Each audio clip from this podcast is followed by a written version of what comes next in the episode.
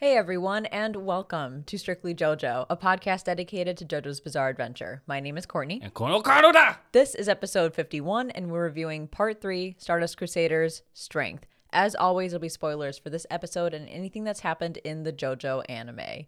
We have arrived to what is possibly one of the most uncomfortable and weirdest episodes. Okay, maybe not maybe not weirdest. I think that's that's pushing it. There's far more weird things out there in JoJo, but I think one of the most uncomfortable episodes that we have in this show.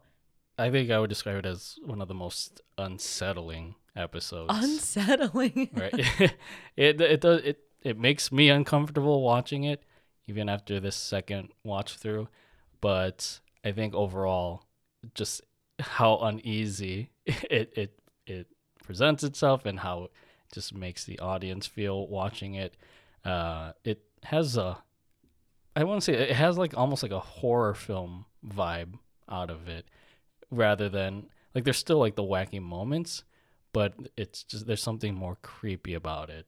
Yeah, it does have some weird, creepy energy, and not just with the whole monkey situation, but just in general, it does have very creepy, eerie vibes. And I'm sure we're we're over exaggerating a little bit. I mean, really, what we're referring to is the fact that the monkey has some pedophile tendencies when it comes to Anne.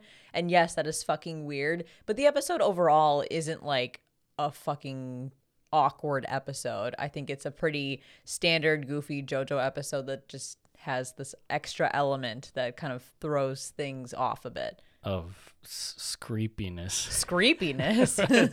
Remember like that PewDiePie video where he's the screepiest thing oh, yeah. on the internet?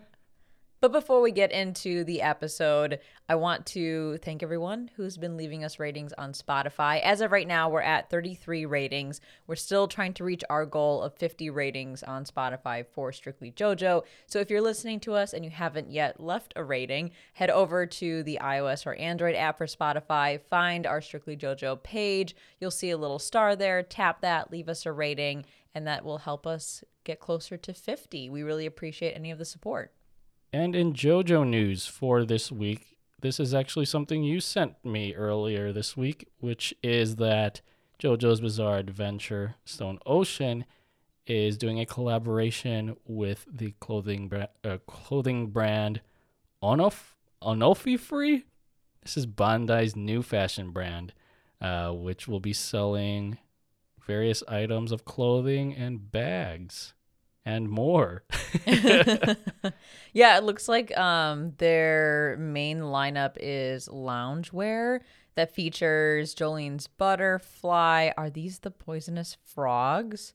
Yeah, And I don't know why. then- Why are they tied to what? Oh, because he was the one who set the weather for the frogs to fall I would the have sky. preferred they did clouds or something for weather report, but that's fine. And then I think for Pucci they have um let's prime see. numbers. Yeah, prime numbers and then White Snake's mask thing, which this one's pretty cool. I I'd buy that. Honestly, I'd buy all of it if I lived in Japan. the bags I think are probably the highlight here because they offer really subtle designs that are tied to um, Stone Ocean. Like you'd really have to pay attention to tell what these are. And honestly, kind of looking at them right now, like the Stone Free one, I'm like, is it just Stone Free's face? Yeah, it's Stone, Stone Free's face among the pattern here. And I would not notice that at first glance. And then the Foo Fighters one, oh, it's like the little amiibo plankton thing. Amoeba. That yeah, amoeba. Amiibo. oh, not amiibos. The, Nintendo thing. but yeah, these look really cool. And then these scarves have just little emblems here, um, similar images. Uh, it has Kiss's logo. It has Jolyne's butterfly, and oh, the Jolene one has a little star up by the the upper left part of the neck. Oh, does it? That's so cute. Very yeah. clever. I love these little details. I think they're great. Okay, just kidding. The highlight of this line is the fucking Charlotte makeup bag. Look at that thing. That's so fucking cute. That's the one thing in this lineup that is just way out there. Yeah, it doesn't match anything else, but it's great. yeah, you have the uh, you have the Charlotte on the front of the bag. Uh, Charlotte being the alligator puppet that's used by one of the prison guards, and then uh, a poofy purple bow. A poofy purple bow. What is this for? Oh, like a makeup. I think it's some sort of like makeup bag of some sort or some multi-purpose pouch. But these are really cute. I like all of these. I think it's a very uh, elegant and subtle type of JoJo line because usually JoJo anything is pretty loud and in your face, and here they they took more of like a like a nice little minimalist approach. I would say JoJo merchandise stateside can be pretty loud sometimes. It's just like when they have collaborations with these other brands, they they make it more subtle. That's true. yeah. Yeah, I, I, think some of the nice that stuff that we can't get our hands on usually ends up being like the nicer things that you would wear to any occasion. Yeah, like one that I would have loved to get, and I think uh, the Trash Taste crew each got a piece of, or they each got one, is the the JoJo suit sets Oh yeah, those are nice. where they Those have like really the yeah the lining is like a very subtle JoJo pattern. Like I would just love to own a JoJo suit and just rock it at random formal events, and people won't know. wear it on a daily basis when you too, yeah. when you go to bed at night and when you go to the bathroom and when you um, work out. You just always wear the JoJo suit and never take it off. Yeah, when I want to feel fashionable and and uh Like a stand user. yeah. so I guess we'll share a link to the article about this clothing collaboration uh, from Jojo jojonews.com. Um, I'm sure people in Japan will be the the lucky ones to get a piece of this line. Although I know there are like courier services that help you purchase products in Japan and then you get them shipped stateside. Although I'm sure those don't or those cost like a pretty penny. Yeah, most likely. And, and like you said, we'll drop the link in the Discord. So if you're not a member of the Discord, um, we recommend joining. The link to join is in the description. All right, back to the creepiness. Part 3, episode 7, strength. Is there anything else you want to say about this before we get started? Cuz I don't. Again, this this episode it just makes me feel very uncomfortable. I I think it's still an interesting watch and similar to the discussion we had for the previous episode with this one you do see um, other moments of Jotaro and Anne's unique relationship and I call it unique because he treats her so kind in this episode like he did in the previous one um, and that's that's rare for Jotaro. I mean, some of the things that he does here are pretty chivalrous and pretty obviously chivalrous, and he doesn't do that shit ever with like anybody else.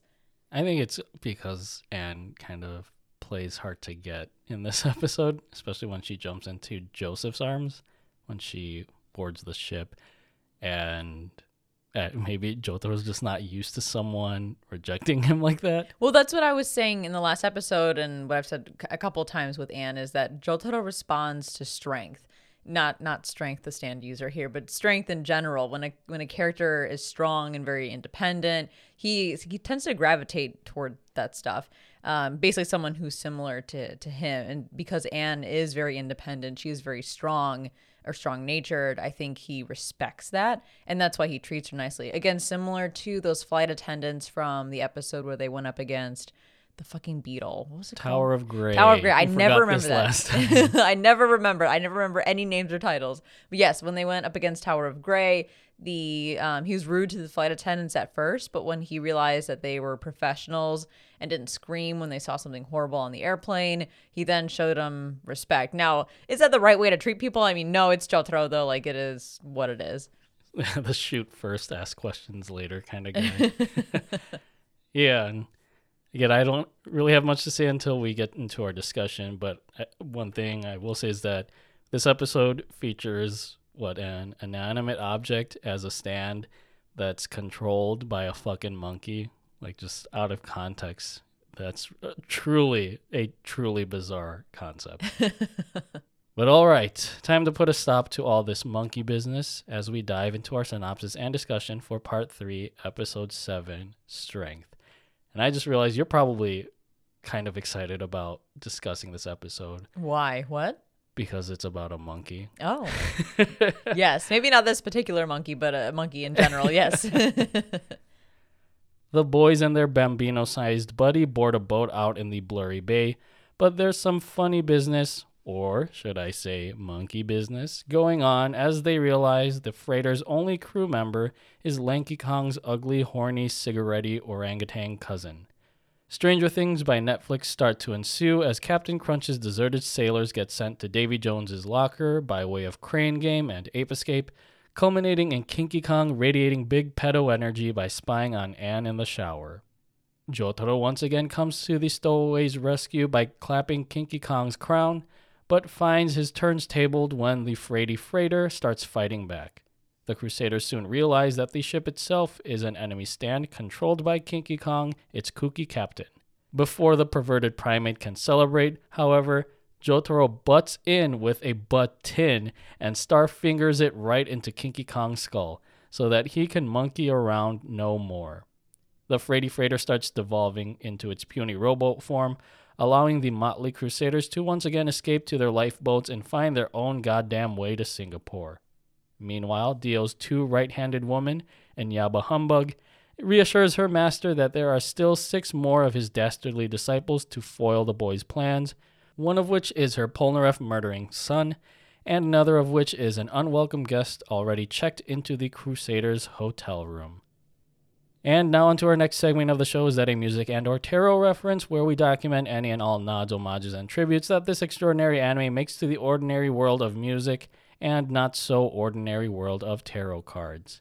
And I wanted to mention something that I heinously omitted from last episode about Dark Blue Moon, which is with the stand Dark Blue Moon. There's a music reference in the name because it's referring to the song Blue Moon, which is a ballad by Richard Rodgers and Lorenz Hart from 1934, well known for its like 50s progression or the doo-wop progression. You know the song like Blue Moon. You saw no, me standing alone. I don't think I do. Really? Yeah. It's a it's a f- doo-wop classic, which Well, I don't know much doo-wop, so okay, I, I was familiar with it growing up, but yeah, I just wanted to mention that because I forgot to in our last episode. But moving on to the references in this episode, starting off with Anyaba, which is the localized name. Uh, she is a reference to Enya, an Irish singer, songwriter, and musician who is known for pioneering modern Celtic and New Age music. I think a lot of people know her for her single Only Time. single. I don't know why I'm slurring my words today, everybody. It's one of those days. yeah. But the yeah, Only Time, which was like all the rage in the early 2000s. It's like at meme status. Yeah, I think uh, there are memes that they use this song over uh, like like stupid things that are going on to make them seem tragic. Yeah. um, a fun fact: Enya's or Enyaba, as she's known in the local version, her English voice actress in the anime is Barbara Goodson, who played a very similar role in the original Power Rangers as Rita Repulsa. Wait, in the dub? Yeah, in the Oh, dub. okay. not in the sub. I was like, whoa. yeah, Rita Repulsa, um, as she was known here stateside. I could hear it. I've never heard her or Enyaba dubbed, but I could definitely hear Rita Repulsa's voice placed over Enyaba. yeah.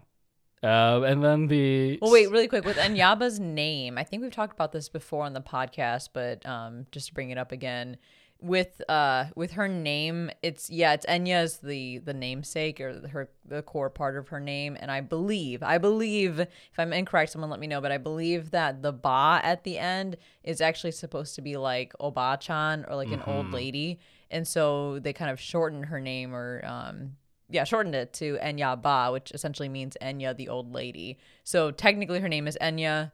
You hear her as Enyaba in the sub because they're saying old lady Enya, and then they just carried it over. That's that's a localization I can I can deal with because it makes sense. Yeah. Okay. I can I can see. Yeah, I remember you were talking about that before. Old hag. Anyways, uh, the second reference, uh, another music reference, is with the name of the orangutan, which I don't think they mention by name in It this has a episode. name? Yes. What? Its name is Forever. what? And this is in reference to Wu Tang Forever, Oh, the second album God. of American hip hop group Wu Tang Clan that was certified four times platinum and is, and is currently the group's highest selling album to date. because it's an orangutan. Yes. Wu-Tang. So that oh my yeah, god. I have a tidbit, like, a piece of trivia about uh, the name. So Forever wasn't given a proper name until several years after the manga's publication, where I think it was used in the PlayStation 1 port of the 90s arcade game for JoJo Heritage for the Future. And I think it was officially documented in the art book JoJo A Go Go. Uh, it's I think the name is a pun on the Japanese spelling for orangutan, uh, because it uses the Japanese spelling for Wu Tang, so Wu Tang.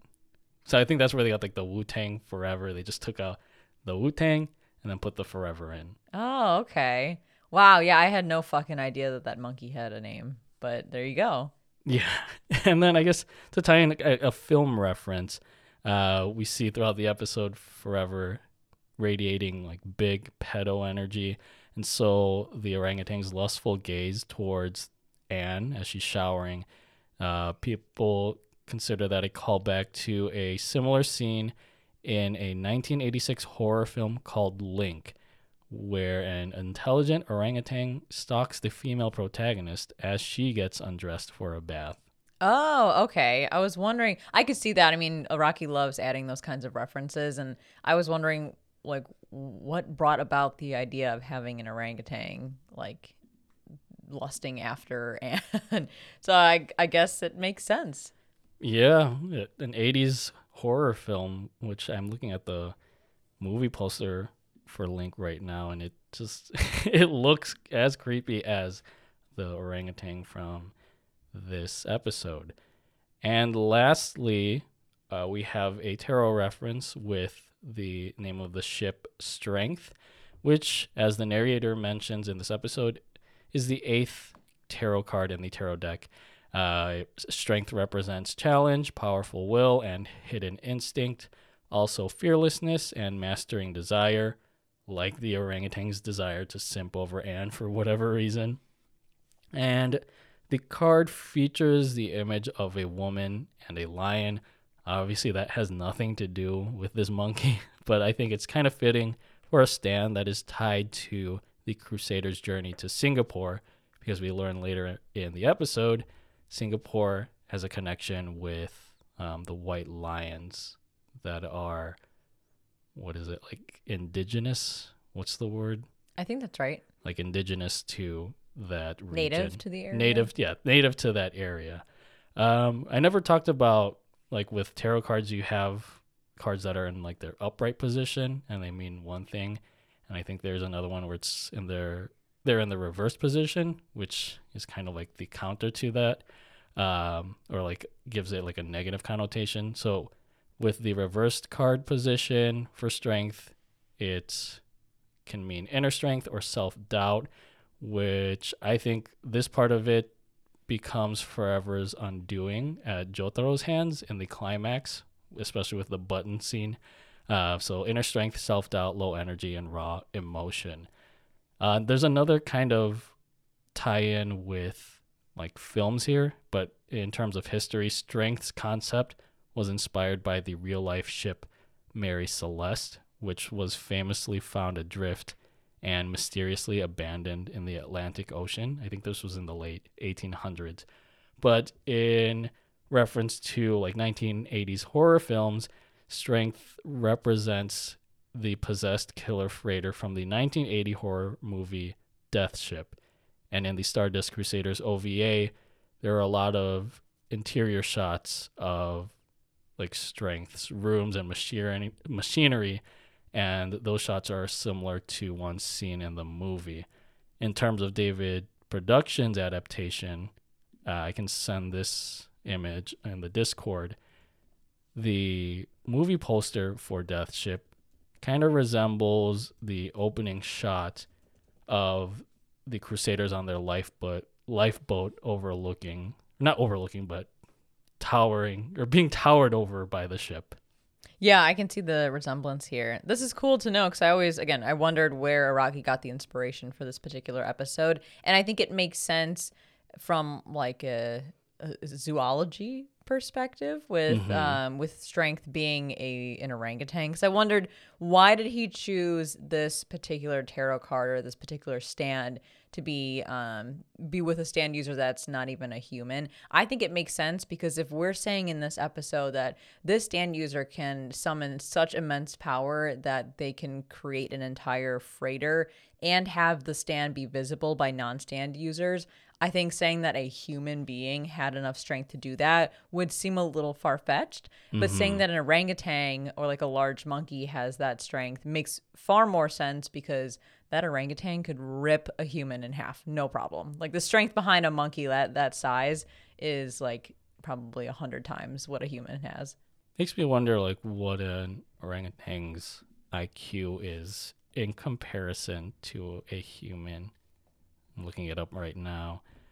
Um, orangutans have uh, proven themselves highly intelligent.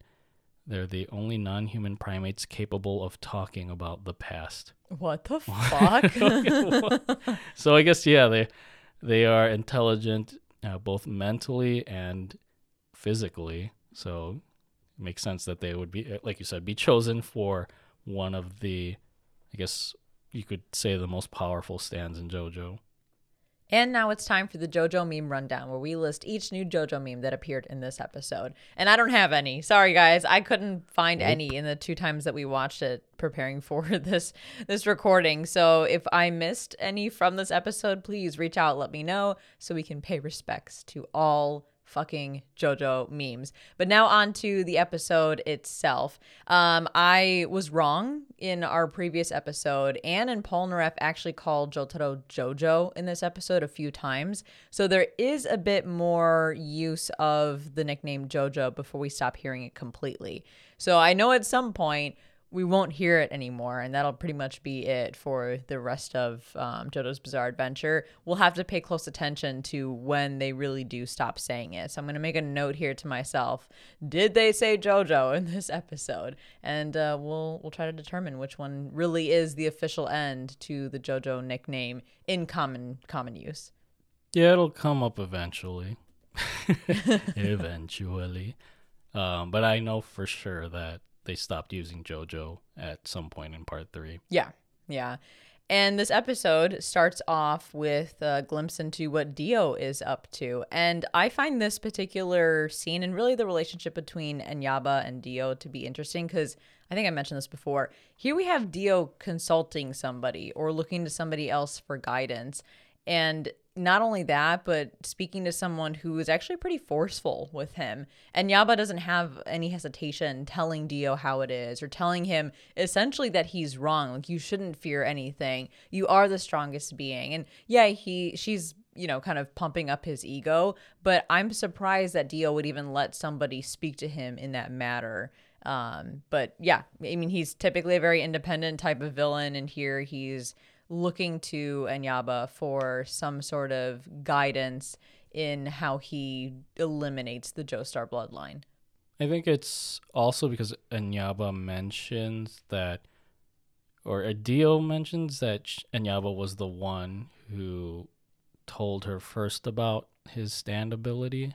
Enyaba, I think if we move to part four, I think it's revealed that Anyaba was the one that essentially got Dio his stand power through the stand mm. arrow. So he may owe a lot to her, but also it's Dio. Like, when does he owe anybody anything? In his mind, anyway. Maybe he kind of treats her kind of like the like a mirror mirror on the wall character. Yeah. which, which makes sense because he's looking into a mirror in this very first scene. One other thing I noticed with Enyaba is that they shroud her left hand in a silhouette, much like they've been shrouding Dio's face, because like they reveal at the end of this episode that she is the mother of the person that murdered Polnareff's sister. was it J. Geil? I can't remember. Yeah, it was J. Geil. So that, that was something I noted is that yeah, there's just a shadow of like you can see her right hand very clearly. It's just that her left hand's resting under it, but it's completely blacked out. I feel like Dio starts to become very philosophical um, with this episode, and we kind of get a taste of that as well in part six. Like he he really starts looking at the deeper meaning of things and theorizing and whatnot. And he does speak about his fears, and that the one thing he fears is the Joestar bloodline. They call the the Joestars trash, and Dio clarifies that it's not the Joestars themselves that he fears; it's the fact that he can't underestimate their bloodline. And he's absolutely right. I mean, he's spot on there. Yeah, this is kind of like a continuation of a previous conversation he had with Enyaba about fear as joy. I think this was in episode four.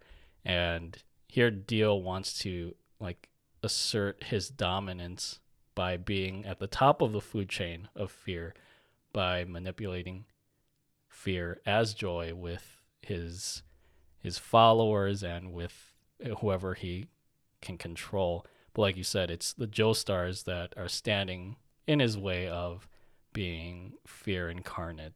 And then we transition to the Joestars and gang as they approach the giant freighter. And Jotaro is perceptive as always, wondering why no one's shown themselves, even though the ramp is down. But then you have Polnareff, who's on the other side of things, being short sighted and is like, bro, they're probably just somewhere on the ship. Even if it's full of stand users, I'm getting on the ship. And they're like, all right, I guess we'll get on the ship. Which makes me think in a horror movie scenario, Polnareff would probably be the first guy to get off. Probably. Right? Just struts, struts right onto the stairs of the ship and says, "All aboard." He would be the one character that does all the things you should not do, like, you know, go alone or not take a weapon with you or or, give out a piece of gum. or yeah, or investigate a, a noise where you know they're they're gonna die. Um, and then we do see Jotaro offer to help Anne out of the boat. Again, he's acting super nice. Like this is a very rare moment. Soak it in because he's actually being kind to somebody. He's being chivalrous. He is offering to help somebody without anyone telling him to do so because, again, he respects how strong she is as a person. However, she jumps into Joseph's arms instead and sticks out her tongue at Jotaro, and he gives us a yada yada. I wonder why she jumped into Joseph's arms specifically. I think maybe there's that that connection with Joseph because in the previous episode he was trying to console her and said, "Hey, I'm a dad. I have a, a daughter." Oh, right, right. Um, I think he was trying to make that connection with her. It's, Jotaro isn't trying to connect with Anne; he's just protecting her. Versus Joseph, who's trying to console her, reassure her, um, and as we see later in this episode, you know, help her to understand that they're there to protect her, not to harm her. And I kind of wish, looking at Anne and Jotaro's relationship throughout part three when she's reintroduced, I kind of wish Araki didn't make Anne have a crush on Jotaro i- when she comes back um, to join the Jobros for a little bit. That to me kind of sours this unique relationship that Jotaro and Anne had, where again, she's like one of the only people we'll ever see Jotaro be kind to he flips the script when she starts crushing on him because he no longer respects her and therefore no longer acts kind to her in the same way. But it is what it is. mm-hmm. And then there it is, everyone, the fucking pedo orangutan. They they see the monkey. Um, it sighs and moans and uh, makes other weird noises when it looks at Anne, and I'm just like, bro, oh god, here we go. Um, but I guess uh, on a positive note, we do get to see lots of those funny sailor hats. Which are they? They look looks like fez hats instead of actual sailor hats. They just Uh, look you pointed so them funny out to, to me. me. Yeah, Yeah, like I, I just I love the way that they look on those sailors because they're like one size too small for their heads. I mean, I'm sure that's the way they're intended to be worn, but it looks like they're one size too small, where they just kind of sit on top of their heads instead of like on their heads fully. It's just really funny looking. I don't know. and yeah, they don't look like the typical sailor hats that have a little dome at the top, or unless it's just the dome is too small and then so the the brim just covers it. They're they're all too beefy. Yeah.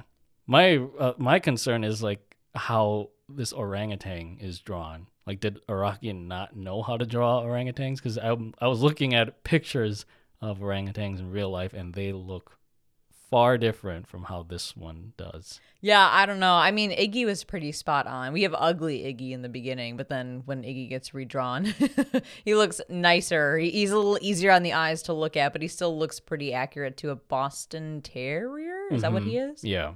But this one, it kind of looks like if a human almost morphed into an orangutan.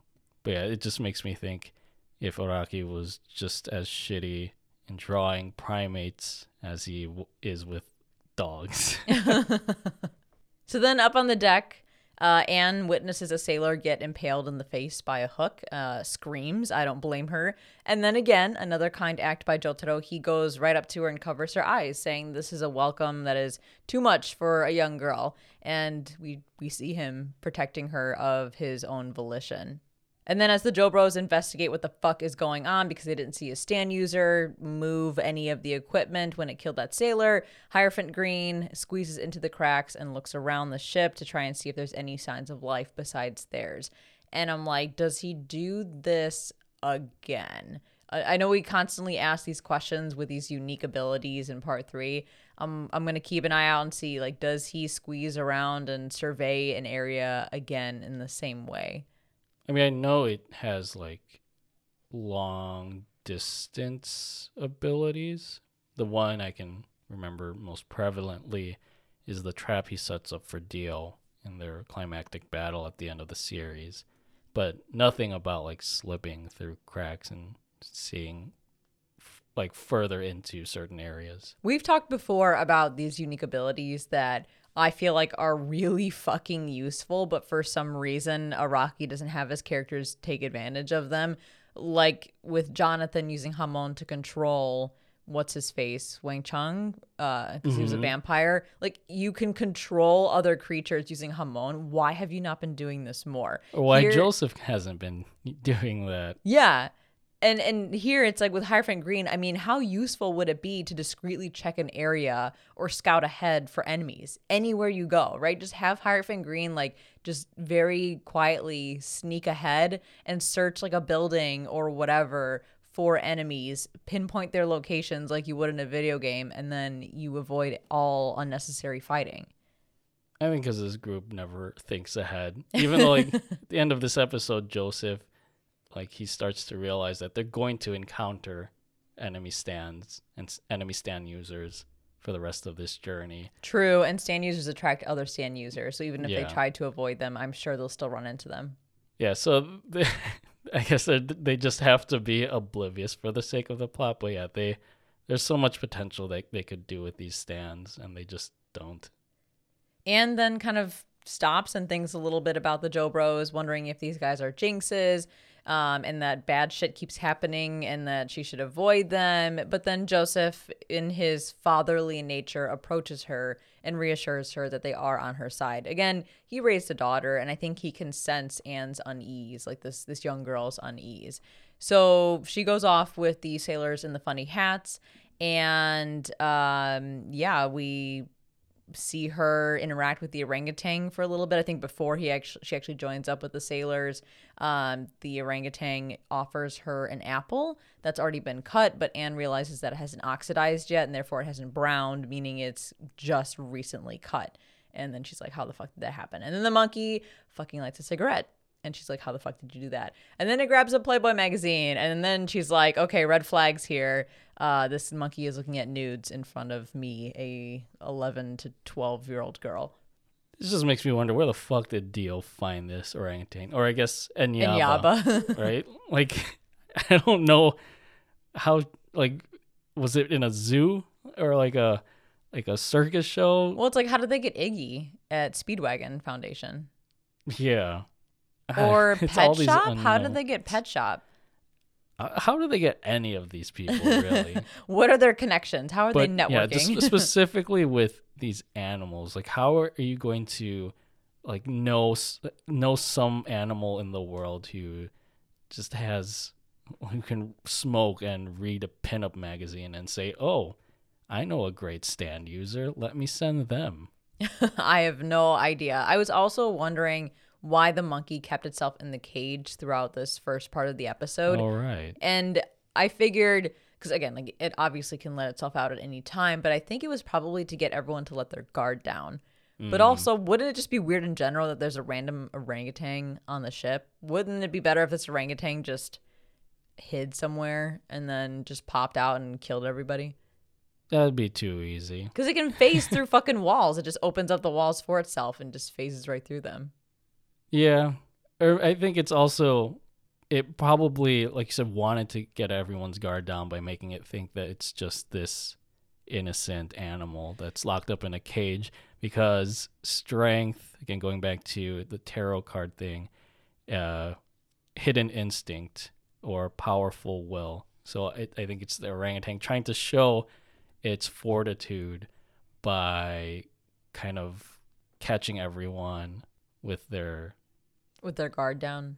yeah And that's a good point. And and on top of that, as we mentioned just a moment ago, Hierophant Green would probably have seen or realized the monkey was there because it was trying to look for any signs of life. But because they already knew that the monkey was on the ship, Kakyoin was probably ignoring the orangutan, trying to find other people on the ship. So I guess it does make sense. The the monkey has some level of intelligence. So then Anne decides to take a shower because she's stinky from all the salt water. And here comes Pedo Monkey fucking approaching her while she's naked in the shower, like, bruh, why? Um, I honestly would be flipping my shit if I were her. That monkey again could snap her in half with its strength. Again, no pun intended there. But um, Jotaro sees the cage is open, immediately goes to find Anne, and then clobbers the shit out of the monkey with the cage lock. And here we have Anne saying JoJo. So there's where we get another instance of JoJo. I think the Polnareff one was at the end of the episode. He says JoJo there.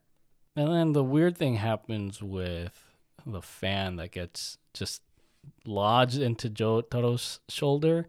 And he just looks at it and he's like, oh, how did this happen? I know he's completely unfazed. And then when the like, the "Really?" fan like the the blade bends and smacks him so bitch slaps hard. him. Yeah, Yeah. bitch slaps him so hard that he's literally flying horizontally across like the ground through the hallway for what is an eternity, really, if you think about it. And again, he acts totally unfazed. He's just like, oh, I'm flying sideways into a wall. It's just so funny watching Jotaro take damage because it's not like he's even taking damage. Like he is, but he isn't the way he's reacting. Right. Because this is, I'm assuming, like a, where did this fan come from? The ceiling? Yeah. Or, okay. Yeah, that's that's a huge instrument to just get lodged Lodged into in your, body. shoulder. Like, that would be like writhing pain, but I guess Jotaro has a large pain tolerance. and as he's fighting this monkey, the whole time you have Anne standing there with her towel only draped across the front of her body, with her ass fully exposed. And I just I question why. This is just like in part two when Lisa Lisa did the same thing in the bathroom. Um, when she was taking a bath and then she got attacked by ACDC and then Caesar and Joseph show up and Susie Q is there. I'm like, you have a whole entourage of people here and your ass is exposed. Just take the damn towel and wrap up your ass. Like why why Lisa Lisa and why Anne are you running around in public with your ass exposed when you can just turn the towel sideways or horizontally and wrap it around your body? I forgot about Lisa Lisa, like being in that same situation. It's kind of like poetry. It, it rhymes like across parts, I guess. The ass rhymes? What? Or like just having a character where it's like their ass is just exposed for whatever reason. I mean, it looks besides the nudity part, like it looks elegant the way they're like kind of clutching there. It almost looks like an old school like horror film of sorts. So like I think for some reason I think mm. like I don't know something like out of like King Kong. Like you do, the way they're like standing and like covering themselves, and the the the towel is draped across their front. Like there is sort of like this elegance to that. But from a practical standpoint, cover your ass. Like I would think I'm gonna cover my ass. Okay, like that's there's a lot going on already. The last thing I want is my ass running around everywhere. yeah, it's not that hard to wrap a towel around your torso. but yeah, I was I was just thinking more of how like in JoJo parts, there's always the trope of like an enemy turned into a friend, and like in this case, going from part two to part three, it's just a character who With their ass bears their ass cheeks. yeah. But to Jotaro's credit, he obviously is unfazed by the fact that Anna is just in a towel. He's more focused on getting like protecting her and you know, getting rid of this crazy ass monkey. And he tells Anne to stay close to him because it's dangerous. And he puts his arm around her to make sure that she's protected. Um, and then this monkey just continues to, I guess, fight by using props or items in the ship itself. And um, I think in the middle of the fight, that's when we get the scene with the rest of the Joe Bros getting sucked in like quicksand into the ship itself. And they talk about why they're able to see this huge ass freighter, or not not them, but the non-stand users able to see this huge ass freighter, even though it's the stand itself, and how the monkey is able to produce such a large stand in the first place. Again, it's because of its strength. That's why it's named Strength. So it's a very powerful stand then. Yeah, the way I think it was Avdol explains it is there's such an enormous amount of power being summoned by the stand user that it's able to create such an enormous stand to the point where with, with all of that power emanating from it, it's it's at that level where a non-stand user can see it. Hmm. Because it just makes me think we've we've heard like Star Platinum is powerful. The world is powerful. But I think this is like power, like like raw, just concentrated power on another Mm, level. Okay. So this the ship itself can't like hand to hand combat necessarily. It seems like the stand user can use different parts of the ship to pin down people or attack people, but it doesn't have like the raw punching type of power um, or battle power. It's more just like I don't know how to describe it, like just concentrated power in one spot to the point where it can create something that's really big. Okay. And there's also like just the fact that this ship it's not even its original form. Like it, it was manipulated from I think a rowboat to look like a massive freighter. So I think that also just takes a lot of mental capacity and strength to, To be able even to do yeah, that. to conjure conjure. I did note though, however, when the Joe Bros are getting sucked in like quicksand, they start to bleed from their mouths. And I'm like, doesn't that mean internal bleeding? Doesn't that mean internal damage to your organs? I'm pretty sure as human beings they would die, but like every time in anime that somebody has blood spurting out of their mouth, they're totally fine right after. Like that signals internal bleeding, internal damage, but that never is what actually happens in anime. So JoJo's just another instance of that. Yeah, and their macho bodies can handle it. So it's no difference. And then the monkey explains, I guess, through, you know, words on a book that its name is Strength. It then makes monkey noises, and the narrator of all people translates for the monkey, which I thought was great. Um, and then it's fighting Jotaro. It looks at Anne wet and half naked and gets all horny again. I'm like, why? And then Jotaro distracts the monkey by throwing one of his own buttons at the monkey and insulting it, um, which I thought was clever because, yeah, the, the button is one of the few items on the ship that isn't part of the stand itself.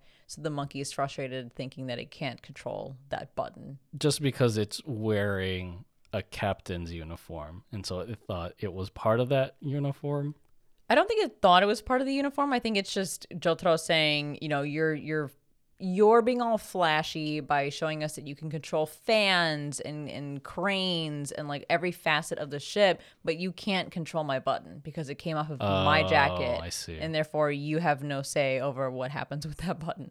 Okay i misread it i thought he was trying to trick the orangutan into thinking it was a button off of his uniform I I could be wrong. I thought that was um, kind of what Jotaro was getting at, um, because then he uses Starfinger to launch that button into the monkey's head.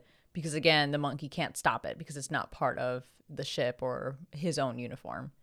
i thought that was kind of dumb that you have two episodes that use the same exact move to take down its uh, take down the enemy stand user Holy shit, you're right. I didn't notice that. yeah Yeah, last episode and this episode, it's a one-hit KO with Starfinger. I think that's part of why I don't really like this this two episode seafaring arc is just the climax is kind of underwhelming in how Jotaro defeats the enemy stand users. And I felt like this fight overall was pretty short. Um, I, I just, yeah, it, it happened all pretty quickly. Um, but the monkey does show his stomach as a sign of submission. Then Jotaro says, I am not going to forgive you because you've already broken the rules of being an animal by being a stand user and fucks him up. So at least this time, it wasn't just Starfinger. He does kind of finish the job by a spree of Ora Ora punches. But you're right. Like it is, it does feel like Starfinger was kind of the, the finishing blow here. So this is Jotaro's second kill. Right. Did he kill him though? Like The monkey that's- could be in the rowboat that was left. Mm, okay. Because I was gonna say like the ship slowly disintegrates as we see into the the rowboat. I don't know if that's just indicative that the monkey's stand ability disappeared. I thought it was because he passed out. Um, okay, I'm referring to the JoJo wiki. It says Jotaro refuses refuses the ape's proposal, saying that Forever has rejected the rules of the animal world, becoming just as corrupt as a human being, and kills him with a barrage of Star Platinum's punches. Oh shit. Okay, maybe part three is more brutal than I realized.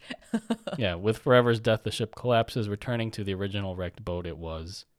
Well, I, I think maybe if, if that's the case, and if So Jotaro's a murderer. yeah, if, if that's really what Araki had intended, then I think we give Giorno a little too much grief about killing a lot of stand users in part five, or at least the Bucci gang ki- killing a lot of stand users. I think we we we owe a little bit of that grief to Jotaro and Joe Bros as well. But I guess these these two enemy stands that we've seen so far, or even Tower of Gray, he died, right? Mm, I don't know. He just had a lot Oh, of wait. blood. They make it Oh, so yeah, kinda ambiguous in the yeah. anime. That's why it's hard. Like in in part five, David Pro- production, though, at least the way they're portraying it, they're very clear that Bucci Gang has killed people. I mean, when Polpo shoots himself in the face thinking it's a banana, I'm pretty sure Mm-hmm. he's dead. Right? Like they even say he died. Uh, uh, but here it's like it's never clear if anyone has died. Really, up until I feel like up until part five, there's like a lot of very ambiguous endings for for these enemy stand users. Or at least they're done off screen, so it's left to our imagination. But like I can still justify this orangutan's death because it was really creepy and it was radiating that pedo energy. The there's a tone shift um, with this episode once the fight with the orangutan has ended, but I do want to kind of echo what you said earlier that this episode has a very like horror feel to it, but more of that eerie, suspenseful, psychological horror shit that you'd get from the 80s. When I think about in the next episode, I'm jumping ahead a little bit, but when I think about the next episode, that feels more like a slasher film right? Because that that hmm. puppet goes after Polnareff with such intensity and ferocity that it still feels like something out of an 80s movie, just one where it's again like a slasher film, just like stabbing and scratching and trying to tear him apart. So it's cool to watch these two back to back because you go from something that is slower and eerie and more mysterious to something that gets your heart racing and kind of puts you on the edge of your seat. I I don't even remember what happens in the next episode, but that's interesting to note that it goes from like a horror film homage to a slasher film homage. Then when the Joe Bros are out in their lifeboats, I think they said that they were going to take the lifeboats that they first arrived to the freighter with. Um, Anne sees the stand and it's twisting and shrink, shrinking. I almost said shrieking, shrinking, and she's shocked by what she's seeing. And it really is kind of cool to think that this is one of the few occasions that a non-stand user is seeing a stand in action. And then everyone's kind of reflecting on what happened as they're sitting in the lifeboat. Joseph is in the middle of explaining how the stand was the stand was super strong and how they were completely overwhelmed and they would have died if it weren't for Jotaro. And then out of nowhere, Polnareff's like, "Want some gum?" With, which is literally one of I think both of our favorite Polnareff moments in all of Pol. I was going to say in all of part three, but in all of part three and part five. Yes. Again, I feel like in a horror film, Polnareff would be the first one out because he he doesn't contribute much to this episode besides that line about boarding the ship in the beginning, and then here with just the random wanting to give out gum to the Crusaders. It is so funny. Like this is the reason why I fucking love Polnareff because who the fuck does that? It was so subtle and random. And uh, again, like just one of my favorite Polnareff moments. It's kind of like when they get to, I think they're in Egypt, the Oingo Boingo arc, when Jotaro eats the orange slice and just goes, um. and someone Oh. put it on YouTube because it's just so random but like really cute. It's one of those very small moments that you get in JoJo that you know if you don't think about it or pay attention, it probably goes over your head. But when you see it, you never forget it. Like the, the orange slice, Polnareff sneezing in Jotaro's face. I was gonna mention that. Here, Polnareff saying want some gum as everyone's like freaking out about the fact that they almost fucking died. Like it's so random but so great. I love watching this part every single time. yeah, doesn't he realize they had gotten out of a, a life threatening situation? He's like, "Fuck it, we're fine. You want some gum?" yeah, he's just he just knows that he's in it for the long haul, and so he's like, expecting to run into more of these kinds of situations. So yeah, he's just go with the flow now. And then at the end of the episode, Enyaba reveals that she has two right hands like her son, that she's loyal to Dio because she wants to witness his life. And then the Joe Bros arrive to the hotel in Singapore, and Polnareff has no fucking idea what awaits him in his room. I think we forgot to mention the stand stats um, for this episode. Oh shit, yes, stand stats. Yeah, the halfway point, we just get question marks because we don't know who the stand user or the stand is um, halfway through the episode. So they bring it up right before Enyaba's scene, I believe, uh, with strength. So to go through strength's stats, destructive power is B, speed is D, range is D, durability is A, precision and accuracy is E, and development potential is E. So even though it's a powerful stand, by these stats, it's really shitty. It's just very durable. It's just power. It's just raw power. Yeah. And that brings us to our final thoughts for part three, episode seven Strength. So, did this episode make you go ape shit? Um, no, but but as far as my thoughts go, look, I'm uh, we're done commenting on the pedo monkey. We've said what we need to say, so kind of putting that to the side. Um, I think that this episode is it, it brings a different feel again because it is that eerie, suspenseful horror film type of vibe throughout the episode. And the fight is not that great. It's I still think it's more interesting than the Dark Blue Moon fight, but um, nothing to that that will top the charts among the part three fights. But just everything else going on, I think is really fun to watch. I said this a similar thing with the Dark Blue Moon episode, and I feel like that extends to this episode with strength. Um, I I feel bad for all of the deaths that happen in this episode. I feel bad for a- everything that Anne has to go through. Um, I do enjoy again watching Jotaro be a kind person to someone because that is such a rare occasion. Um, but I do feel like, to your point, that a lot of the potential around the other Joe Bros was wasted in this episode because they really don't do anything. I think Kakyoin is really the only one that puts in some work here besides Jotaro with using Hierophant Green to find out if there's any other life forms on the ship. But other than that, this is purely a Jotaro episode where he gets to shine, and that's fine because he's the protagonist of this part, and I I I'm okay with him having moments where or episodes where it's all about him and no one else really gets their moment. But what about you? Yeah, strength feels like a weak episode to me, as with the previous one. With th- these two, I call them the seafaring arc. Um, they're episodes that I'm not very fond of, but with this one, I think it's just because it radiates a different kind of bizarre energy with its animalistic stand user, its unexpected stand ability, and its horror film horror film vibes. They're all unique parts of this episode. I just think it lacks the punch to make it feel wholly engrossing. And it, it, it just doesn't help that the enemy stand user is a, a big creep. But I guess it's it's better that it's an animal instead of a human, I guess.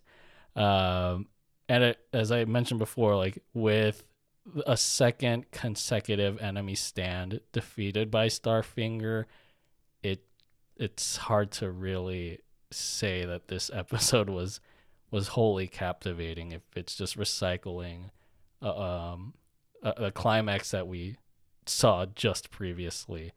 I think my only real takeaway from this episode was Polnareff's gum kamukai, and I for, I don't think we mentioned this, but at the end we actually see a quick glimpse of Dio's stand, which I never realized we had gotten before.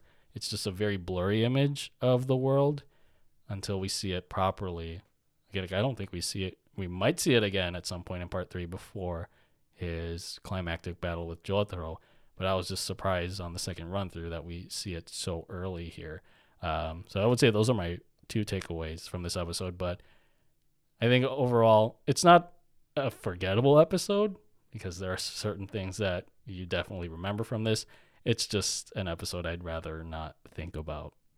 Well, the next one will certainly have lots of energy and activity behind it, and uh, poor Polnareff will be will be at the center of it all. But hey, anytime we get a Polnareff episode, I'm excited for that. He gets a lot of like episodes where he's at the butt of it, doesn't he? He he can't go to the bathroom without getting attacked. he can't go up the stairs without getting attacked. Like he, the poor guy just gets like beat left and right with all these weird ass things that happen to him, but he perseveres. He's just happy go lucky about it and just wants to offer people gum. well, thank you everybody for listening. I hope you enjoyed this discussion. Look forward to a Polnareff filled episode in the next one. Subscribe to Strictly JoJo on your favorite podcast service. Join our Discord to chat with us. Follow us on Instagram at the Strictly Series and on Twitter at Strictly Series. And check out our website, thestrictlyseries.com. If you'd like to support the show, then head over to patreon.com slash the Strictly Series and tune into Strictly Anime, our other podcast for anime reviews and discussions. All links are in the description. Thank you so much for listening, and as always, stay safe, stay healthy, stay weeb. To be continued.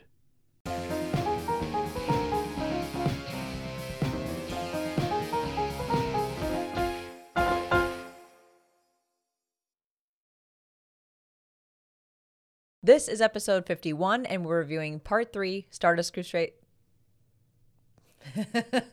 Stardust Crusade. Stardust Crusaders.